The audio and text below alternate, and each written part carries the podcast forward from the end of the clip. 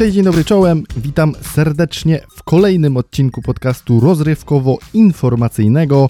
Jakub, co się działo? Jestem.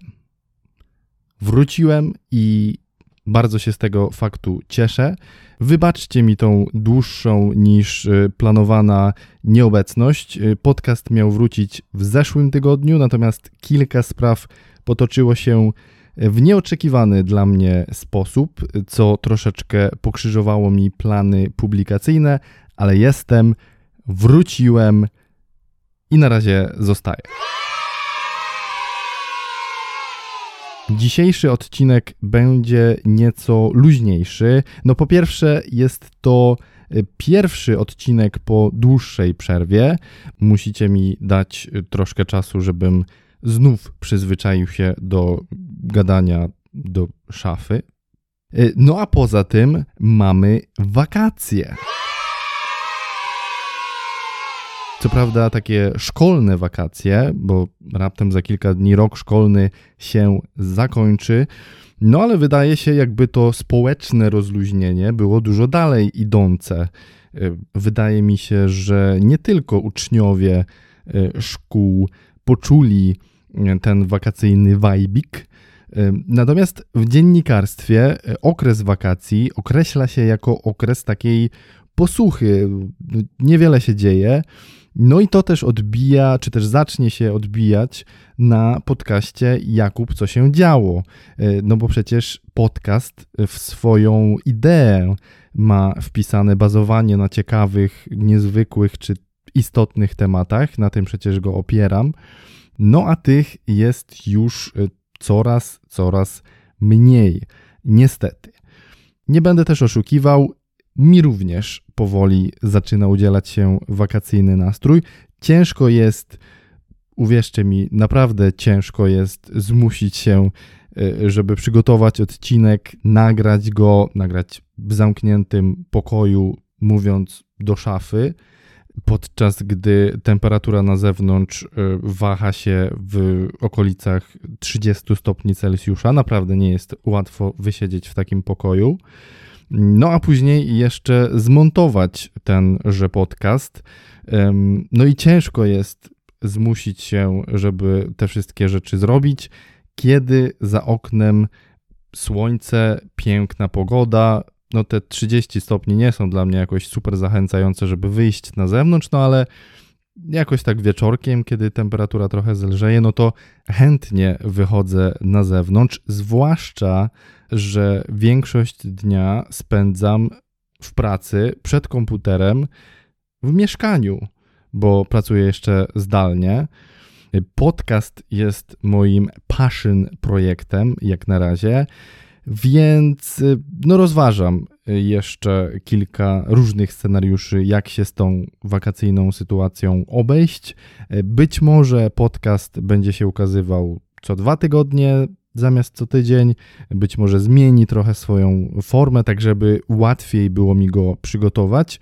A być może zacznie się też dziać coś zupełnie innego na moich kanałach. Nad tym się jeszcze zastanawiam. Zobaczymy.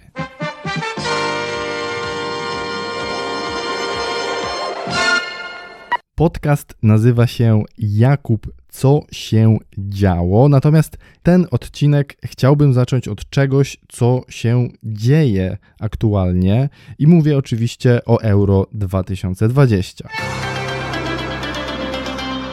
Słuchajcie, jaram się tym euro strasznie. No naprawdę nie pamiętam, kiedy ostatnio byłem tak podekscytowany jakimś wydarzeniem sportowym. No ja ogólnie lubię tego typu turnieje, przynajmniej jeśli chodzi o piłkę nożną, właśnie Euro albo Mundial. Nie przepadam za rozgrywkami klubowymi. Myślę, że one z racji tego, że stały się troszeczkę bardziej przedsięwzięciem biznesowym e, aniżeli sportowym, to straciły przynajmniej dla mnie na swoim uroku. Zdecydowanie bardziej wolę właśnie turnieje narodowe, gdzie te szanse, no nie powiem, że są bardziej wyrównane, choć pewnie trochę są. E, no wiadomo, taka Hiszpania, Niemcy czy Francja miały, mają i pewnie będą mieć mocniejsze drużyny niż, nie wiem, Białoruś, Estonia, Polska. Co? No ale przecież zdarzają się czarne konie na takich turniejach, zdarzają się niespodzianki, zdarzają się świetne mecze reprezentacji, po których byśmy się wiele nie spodziewali, więc ja uwielbiam duże narodowe turnieje piłkarskie. Jaram się tym euro strasznie, oglądam tyle meczy, na ile pozwalają mi na to czas i obowiązki. Jest fajnie. Obecnie turniej wchodzi właśnie w fazę pucharową. W momencie publikacji odcinka, mam nadzieję, że to będzie środa 23 czerwca, wtedy właśnie planuję opublikować odcinek.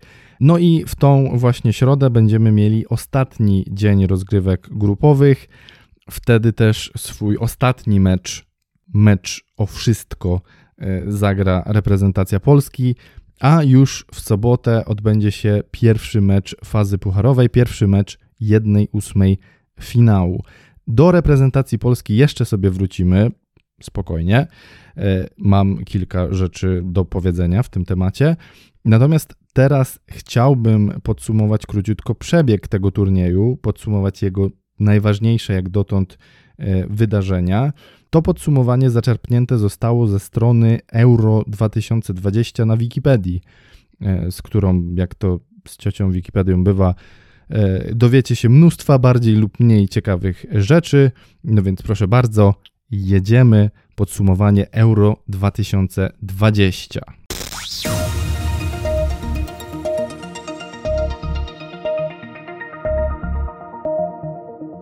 Co my tu mamy?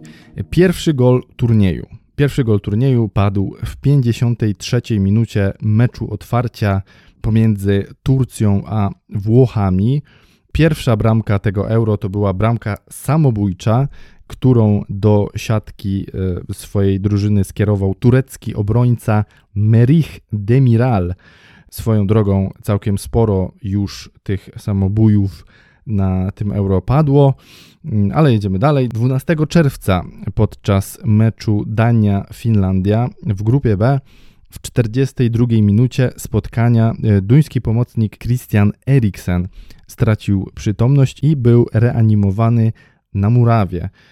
Później dowiedzieliśmy się, że mm, Eriksen przebył atak serca, został przewieziony do szpitala. Ten mecz odbywał się w ogóle w Kopenhadze, więc w E, ojczyźnie Christiana Eriksena. No i szczęśliwie ta bardzo smutna sytuacja skończyła się e, happy endem, bo Christian Eriksen już w tym momencie ze szpitala wyszedł i jest zdrowy. Nie skończyło się to tragicznie, chociaż tak właśnie się zaczęło. Fajna jeszcze sytuacja wydarzyła się później, w późniejszym meczu Danii. Już nie pamiętam z kim, wydaje mi się, że z Belgami w dziesiątej minucie mecz wstrzymano i przez minutę mm, oklaskiwano Christiana Eriksena, życząc mu e, powrotu do zdrowia. Bardzo fajna sytuacja, wynikająca z bardzo smutnej sytuacji. E, no ale tak jak powiedziałem, szczęśliwie wszystko skończyło się dobrze. Ok, 14 czerwca i tutaj mowa jest o meczu Polska-Słowacja. Padł pierwszy w historii Mistrzostw Europy gol samobójczy bramkarza w wykonaniu oczywiście Wojciecha Szczęsnego. No, no, nie wiem, samo spotkanie nie bardzo nam wyszło, chociaż tutaj jakieś, jakieś osiągnięcie, chociaż nie wiem, czy to jest coś, czym powinniśmy się chwalić. Nieważne. 15 czerwca. E, po meczu Węgry-Portugalia podczas konferencji prasowej Cristiano Ronaldo odsunął od siebie butelki Coca-Coli oraz polecił picie wody. To zachowanie Cristiano wywołało no, dość duże wzburzenie, no ale to nie był jedyny skutek e, zachowania Cristiano, ponieważ ta sytuacja odbiła się również na wynikach akcji spółki Coca-Cola, która straciła 4 miliardy dolarów. 4 miliardy dolarów straty, ponieważ Cristiano Ronaldo odłożył dwie butelki Coca-Coli. Fajna, fajna jest ta giełda, naprawdę. Y, ekonomia światowa, gospodarka, super rzeczy, super rzeczy. E, wspominałem też o wzburzeniu.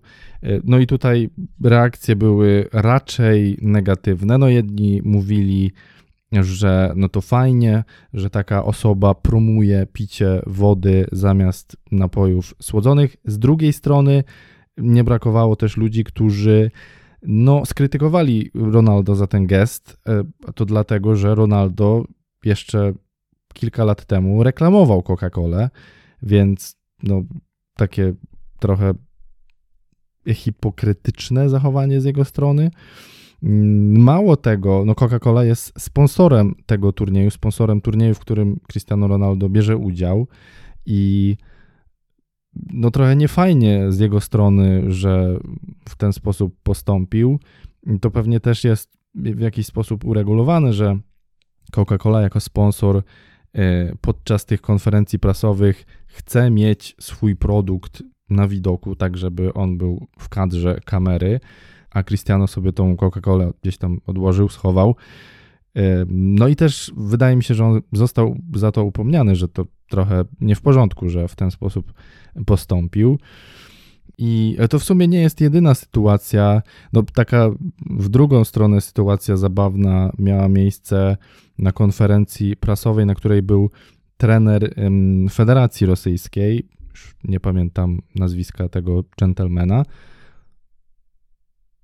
Nie, nie pamiętam. E, no, on z kolei wziął dwie butelki Coca-Coli. Ta Coca-Cola jest w szklanych butelkach. No i on otworzył sobie, używając jednej butelki, tą drugą, napił się i no, to jest ta cała sytuacja zabawna. No, wyglądało to zabawniej na wideo niż jak wam to teraz opowiadam. E, jeszcze inna sytuacja związana z napojami, tym razem wyskokowymi, miała miejsce chyba w szatni reprezentacji Francji. Wydaje mi się, że tam ustawiono skrzynkę Heinekena, albo to też było? Nie, sorry, to też było na konferencji prasowej. Też było na konferencji prasowej i na stoliku stała butelka Heinekena, bo Heineken, Heineken powinno się powiedzieć, e, również jest sponsorem e, Euro 2020. No i Paul Pogba, e, reprezentant Francji, zobaczywszy tą butelkę przed sobą, schował ją gdzieś tam pod stół. No tutaj moglibyśmy się kłócić, czy lokowanie produktu alkoholowego na imprezie sportowej ma sens, no ale z drugiej strony nikt im nie każe tego piwa pić, więc a jednak Heineken wykłada kasę na to, żeby oni mogli sobie pograć no nie wiem, nie wiem. Dziwne, dziwne te sytuacje, w sumie bardziej zabawne niż jakieś, niż jakieś tam kontrowersyjne, tak przynajmniej y, myślę ja. Jedziemy dalej.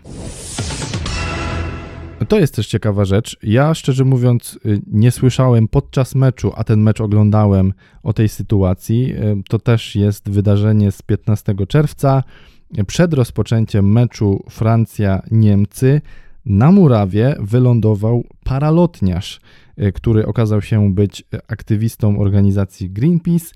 Mężczyzna e, zaczepił się o kable przytrzymujące kamerę e, nad murawą i no, jemu się nic nie stało, ale dwie osoby zostały ranne po uderzeniu śmigłem od paralotni, czyli to te śmigło, nie wiem, musiało się odczepić jakoś od silnika czy coś, no i dwie osoby zostały ranne.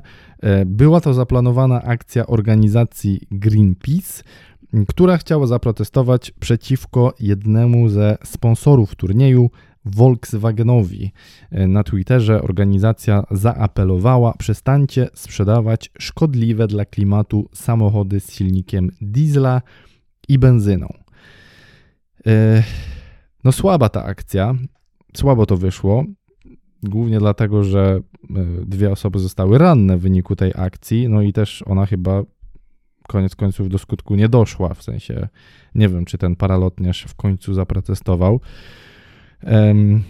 Jeśli chodzi o sam protest, hmm, no ja trochę interesuję się tematem samochodów elektrycznych i no, mówi się dużo o tym, że to one są przyszłością środków komunikacji indywidualnej, że tak to profesjonalnie nazwę. E, natomiast no, to nie jest łatwa sprawa, żeby przesiąść się nagle, czy też e, przesiąść ludzi, wszystkich, którzy posiadają samochody z silnikiem spalinowym, żeby, żeby przerzucić ich wszystkich e, na elektryki. Nie będę tutaj rozwijał teraz tego tematu, bo. Ni czas to, ni miejsce. Ale jeśli chcielibyście, żebym to zrobił, to piszcie, bardzo chętnie o tym pogadam. No dobrze, podsumowanko euro mamy za sobą i teraz jeszcze dwie rzeczy. Po pierwsze, reprezentacja Polski i to, jak sobie na tym turnieju radzi. I teraz tak. Ja nagrywam ten odcinek we wtorek 22 czerwca, a więc jeszcze przed meczem o wszystko. E, czyli środowym meczem ze Szwecją. E, wy być może słuchając tego odcinka już ten mecz e, widzieliście. Ja na pewno będę go oglądał. No i mogę tutaj wyjść na głupka, bo zamierzam powiedzieć, co o grze naszej reprezentacji sądzę i podzielić się swoją predykcją co do dalszych losów naszej reprezentacji na Euro. Natomiast może się okazać, czego z całego serca życzę sobie i Państwu, że nasza narodowa drużyna wygra ze Szwecją, wyjdzie z grupy, a piłkarze grający w kadrze są teraz bohaterami narodowymi. Ja jednak widzę to trochę inaczej. Trudno, powiem to, co myślę, zaryzykuję, co mi tam. No więc, y, oczywiście ekspertem w sprawach piłkarskich nie jestem, y, dlatego też czuję, że mam wszelkie prawo do tego, by się na ten temat wypowiadać i nie będę ukrywał, nie jestem specjalnie dumny z gry naszej reprezentacji. Pierwszy mecz, wiadomo, sromotna klęska z najsłabszym na papierze y, rywalem w grupie, rywalem, na którym chcieliśmy zapunktować czyli Słowacją. Słaba gra naszej drużyny, do tego samobójcza bramka Wojciecha Szczęsnego, pierwsza taka w historii, tutaj jakieś osiągnięcie. No ale mecz słowem tragedia. Ja natomiast nie byłem specjalnie zaskoczony. Tutaj lata oglądania naszej reprezentacji nauczyły mnie, żeby do jej meczów podchodzić bez jakichkolwiek oczekiwań czy tam wymagań. No i dzięki temu oszczędzam sobie nieprzyjemności związanych z ewentualną porażką e, czy też słabą grą naszej drużyny, no bo przegrywać też można z klasą. E, ja nie spodziewam się niczego po naszych, nie mam żadnych oczekiwań, więc jak przegrają, czy też zagrają słabo, no to w pewnym sensie jest to coś, czego się spodziewam. A jak wygrają albo zagrają przyzwoicie, no to wtedy jest to dla mnie przyjemna niespodzianka. W meczu ze Słowacją takiej niespodzianki oczywiście nie było, natomiast niespodzianką i to przyjemną w pewnym sensie był oczywiście drugi mecz polskiej reprezentacji na tym Euro, czyli mecz z tym razem najsilniejszym rywalem w grupie, czyli reprezentacją Hiszpanii. No, taka logika naszych piłkarzy: zagrać źle ze słabym przeciwnikiem i dobrze z dobrym. No, jest w tym jakaś pokręcona logika, ale nieważne. No więc w meczu z Hiszpanią zaskoczeń było kilka. Pierwsze z nich to oczywiście wynik. Nie będę ukrywał, nie spodziewałem się korzystnego bądź co bądź dla Polski e, wyniku. Myślę, że bardzo mało było osób, które spodziewały się takiego wyniku. Ja się spodziewałem e, przegranej, natomiast tutaj e, wspomnę e, od razu o drugim zaskoczeniu tego meczu, czyli tym, jak słabo gra na tych mistrzostwach reprezentacja Hiszpanii. Myślałem, że w meczu z Polską już się odblokują po tym pierwszym słabym meczu ze Szwecją, zremisowanym.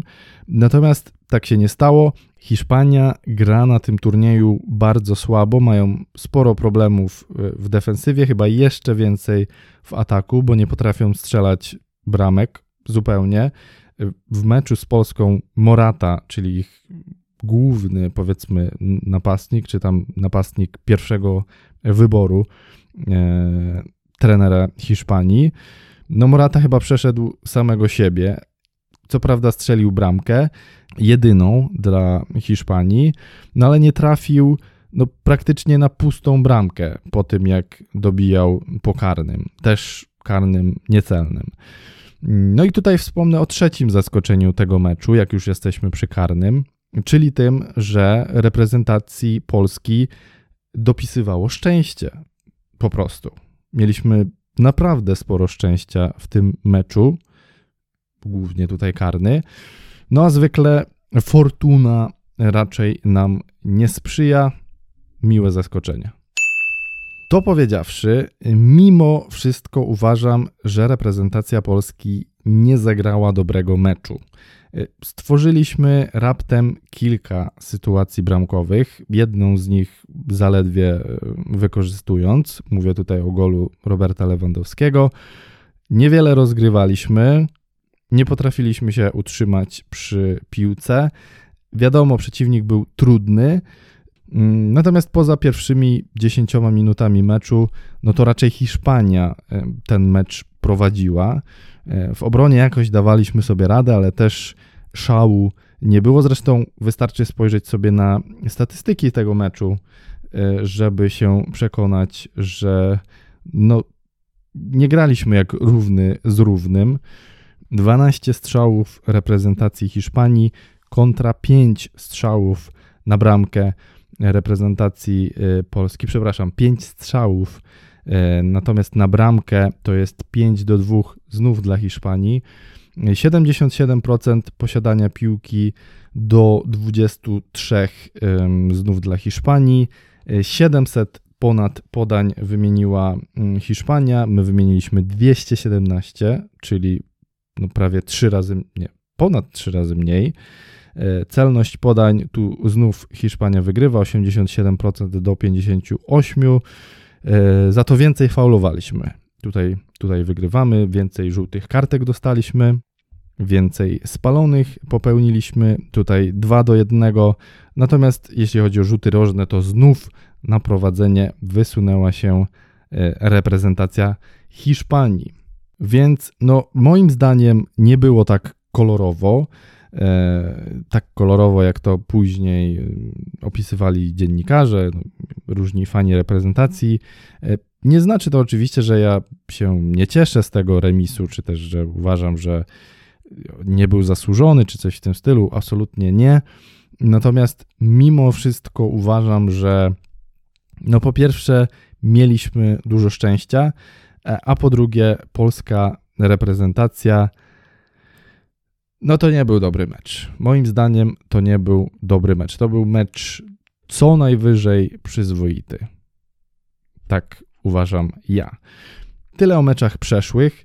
E, słówko jeszcze o tym nadchodzącym, czyli w waszym przypadku e, też już meczu rozegranym.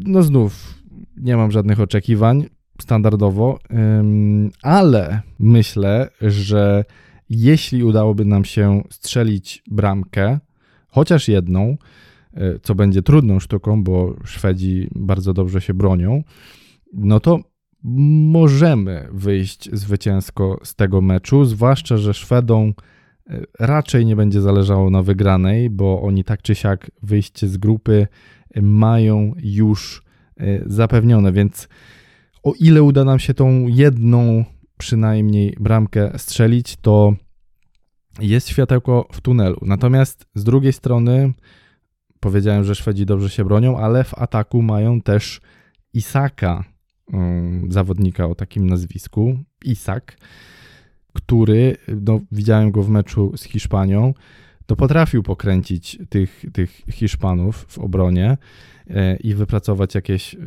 fajne sytuacje bramkowe, więc no, mam nadzieję, że e, tutaj nasza obrona da sobie z nim radę i, i powstrzyma go przed zdobyciem gola. Dobra, tyle o reprezentacji Polski. Ostatnia rzecz w temacie euro. Wiem, trochę mi się ten temat przeciągnął, ale ja naprawdę jaram się tym turniejem. Wybaczcie. Mm, ostatnia rzecz. Kto moim zdaniem wygra Euro 2020? Poproszę werble.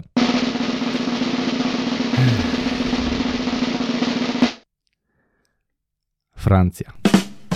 Myślę, że wygra Francja. Widziałem ich w dwóch meczach, jak do tej pory.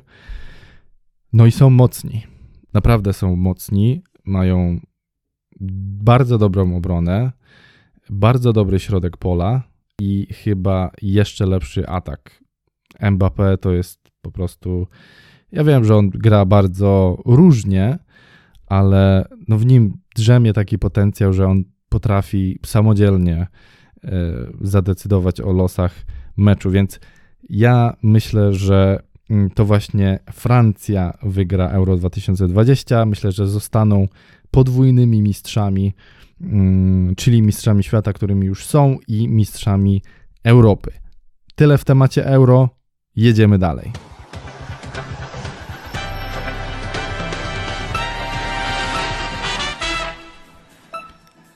Chciałbym Wam teraz powiedzieć słów kilka na temat powodu mojej nieobecności w minionych tygodniach, czyli e, wyjazdu w Tatry, jaki sobie sprawiliśmy z Aldonką w tegoroczny weekend bożocielny. No więc wyjazd nie do końca poszedł zgodnie z naszym planem. Nie zaliczyłbym go do w pełni udanych z dwóch powodów. Po pierwsze, po raz pierwszy w historii moich wyjazdów w Tatry, nie jest to historia długa, natomiast no już kilka razy zdarzyło mi się w Tatrach być. E, natomiast w tym roku, tym razem, po raz pierwszy nie dopisała nam pogoda.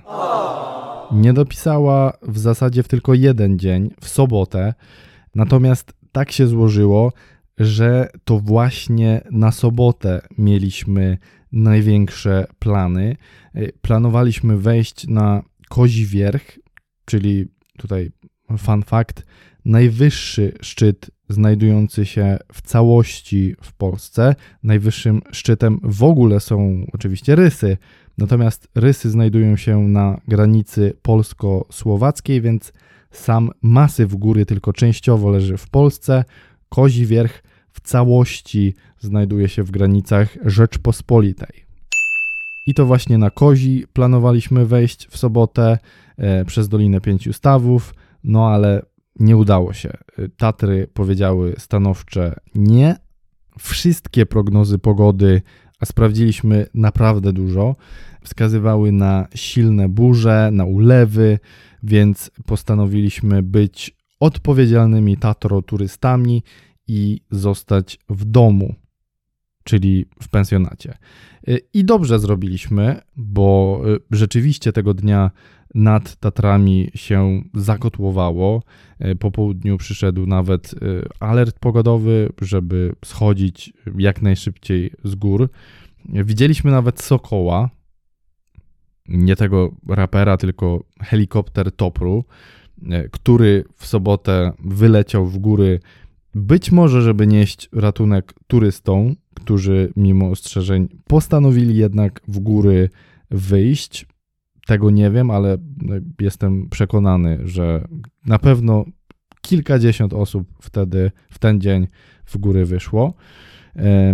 Natomiast zabawna sytuacja jest taka, że mimo, że nad Tatrami chmury naprawdę wyglądały groźnie, to w Zakopanem, gdzie się zatrzymaliśmy, pogoda była do całkiem, całkiem. W sensie od czasu do czasu się chmurzyło, coś tam popadało, ale nic wielkiego. Więc y, zamiast iść w góry mm, tego dnia, pobujaliśmy się trochę po okolicy, odpoczęliśmy. Nie było tak źle. Chociaż to, że w Zakopanem była ładna pogoda, trochę to gdzieś tam nas. Yy, nie wiem, czy nie wolelibyśmy, jakby było po prostu wszędzie, jakby wszędzie była zła pogoda, no bo tak to mieliśmy trochę gdzieś tam przemykały przez naszą głowę myśli, że a może jednak dalibyśmy radę wyjść w góry, no ale nie, nie, nie dalibyśmy rady.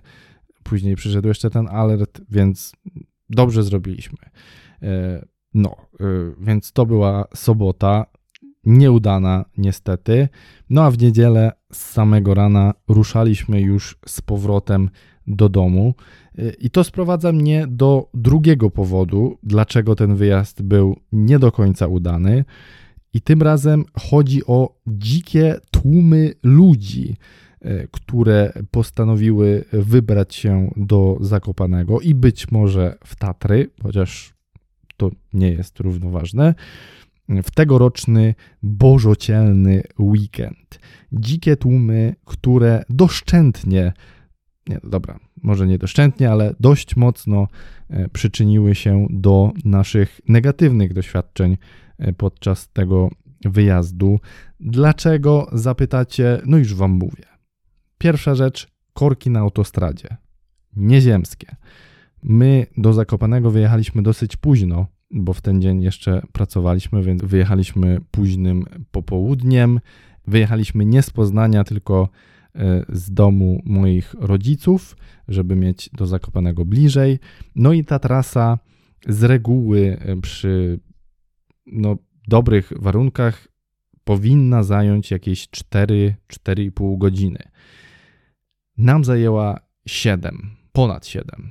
E, korki dosłownie w każdym miejscu, w którym mogłyby się korki stworzyć, no to korki były, czyli bramki, wszelkie zwężenia ulicy, jeszcze jakieś tam wypadki po drodze.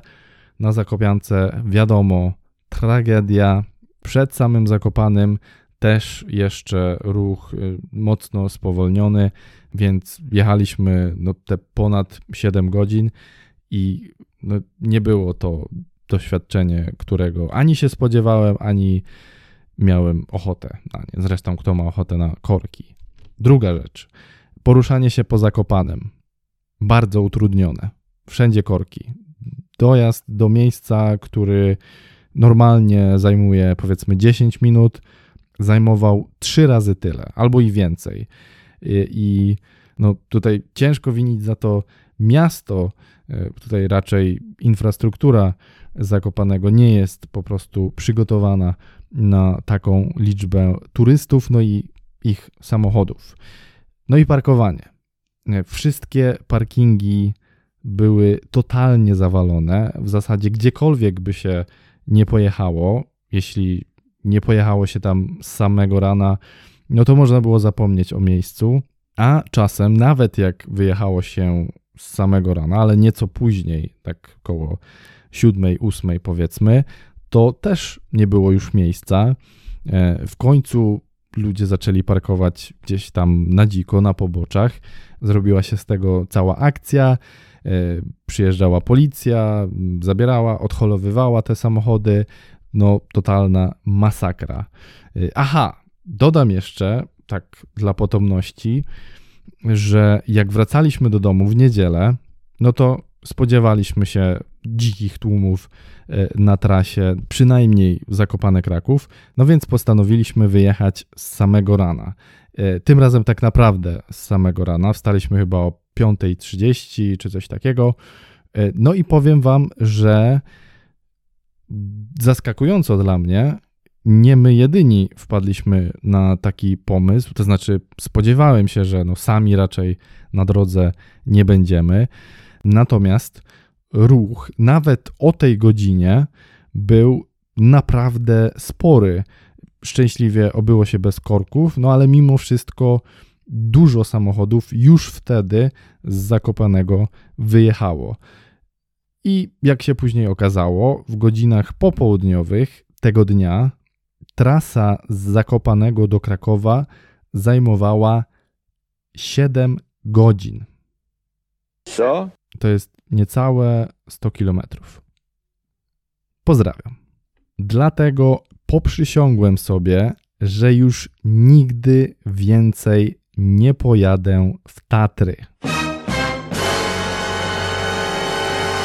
W Boże Ciało, czy też jakikolwiek inny długi weekend. Dla mnie nie ma to sensu. Uważam, że lepiej zostać w domu w ten weekend albo pojechać sobie na działkę albo gdzieś tam blisko, a nie tłuc się do Zakopanego, ewentualnie posiedzieć y, w domu właśnie w długi weekend, a następny wziąć sobie wolny czy coś w tym stylu, bo założę się, że tydzień po długim weekendzie Tatry i Zakopane świeciły pustkami. Także tak wyglądał nasz niezbyt y, udany długi weekend. Y, mogłem to przewidzieć, chociaż byliśmy chyba dwa lata wcześniej, też w ten bożocielny weekend y, w Tatrach, w Zakopanem i no nie było takich, nie było takiego ruchu. No ale trudno, moja wina, mam nauczkę na przyszłość. I tak w sumie udało nam się zdobyć kilka szczytów podczas tego wyjazdu. Wdrapaliśmy się na ciemniak, później przeszliśmy e, granią, tutaj jest, to jest akurat fragment e, czerwonych wierchów, przeszliśmy granią na Krzesanicę i później na Małołączniak. No i z Małołączniaka, ciężko to powiedzieć, mało, Małołączniaka, Małołoło, Małołączniaka z Małołączniaka zeszliśmy z powrotem do Doliny Kościeliskiej, bo z Doliny Kościeliskiej startowaliśmy, zrobiliśmy sobie takie e, kółeczko. Bardzo fajna traska swoją drogą. No a że nie udało się w ten weekend zdobyć już niczego więcej, trudno, nic się nie stało, Tatry nie uciekną. I to już wszystko, co dla Was na dziś przygotowałem. Tak jak mówiłem, odcinek y, nieco luźniejszy. Muszę z powrotem wczuć się w rolę y, podcastera, złapać ten rytm. Y, jaki to będzie rytm, tak jak wspominałem, jeszcze się okaże. Mimo wszystko miło było się z Wami usłyszeć. Mam nadzieję, że odcinek Wam się spodobał. A jeśli tak było, to wiecie co robić. Dajcie mi o tym znać. Możecie do mnie pisać, możecie komentować, a najlepiej jakbyście zasubskrybowali podcast w tym serwisie, w którym podcastu słuchacie. Jestem na Spotify, jestem na Apple Podcast, jestem na Google Podcast, jestem na Anchor FM i na YouTubie też jestem. Na YouTubie też podcastu możecie posłuchać. Na razie w wersji audio, ale kto wie, może kiedyś. Zapraszam też na moje profile w mediach społecznościowych. Jestem na Facebooku, jestem na Instagramie i jestem również na Twitterze. Jakub zapomniał dodać, że na wszystkich tych serwisach znajdziecie go pod nazwą Jakub P. Ale od czego w końcu jestem ja, personalny asystent Jakuba, E. Romek. Serdeczne dzięki za Waszą uwagę w tym odcinku. Życzę dużo zdrówka. Pamiętajcie, żeby się nawadniać w te upały. A tymczasem trzymajcie się.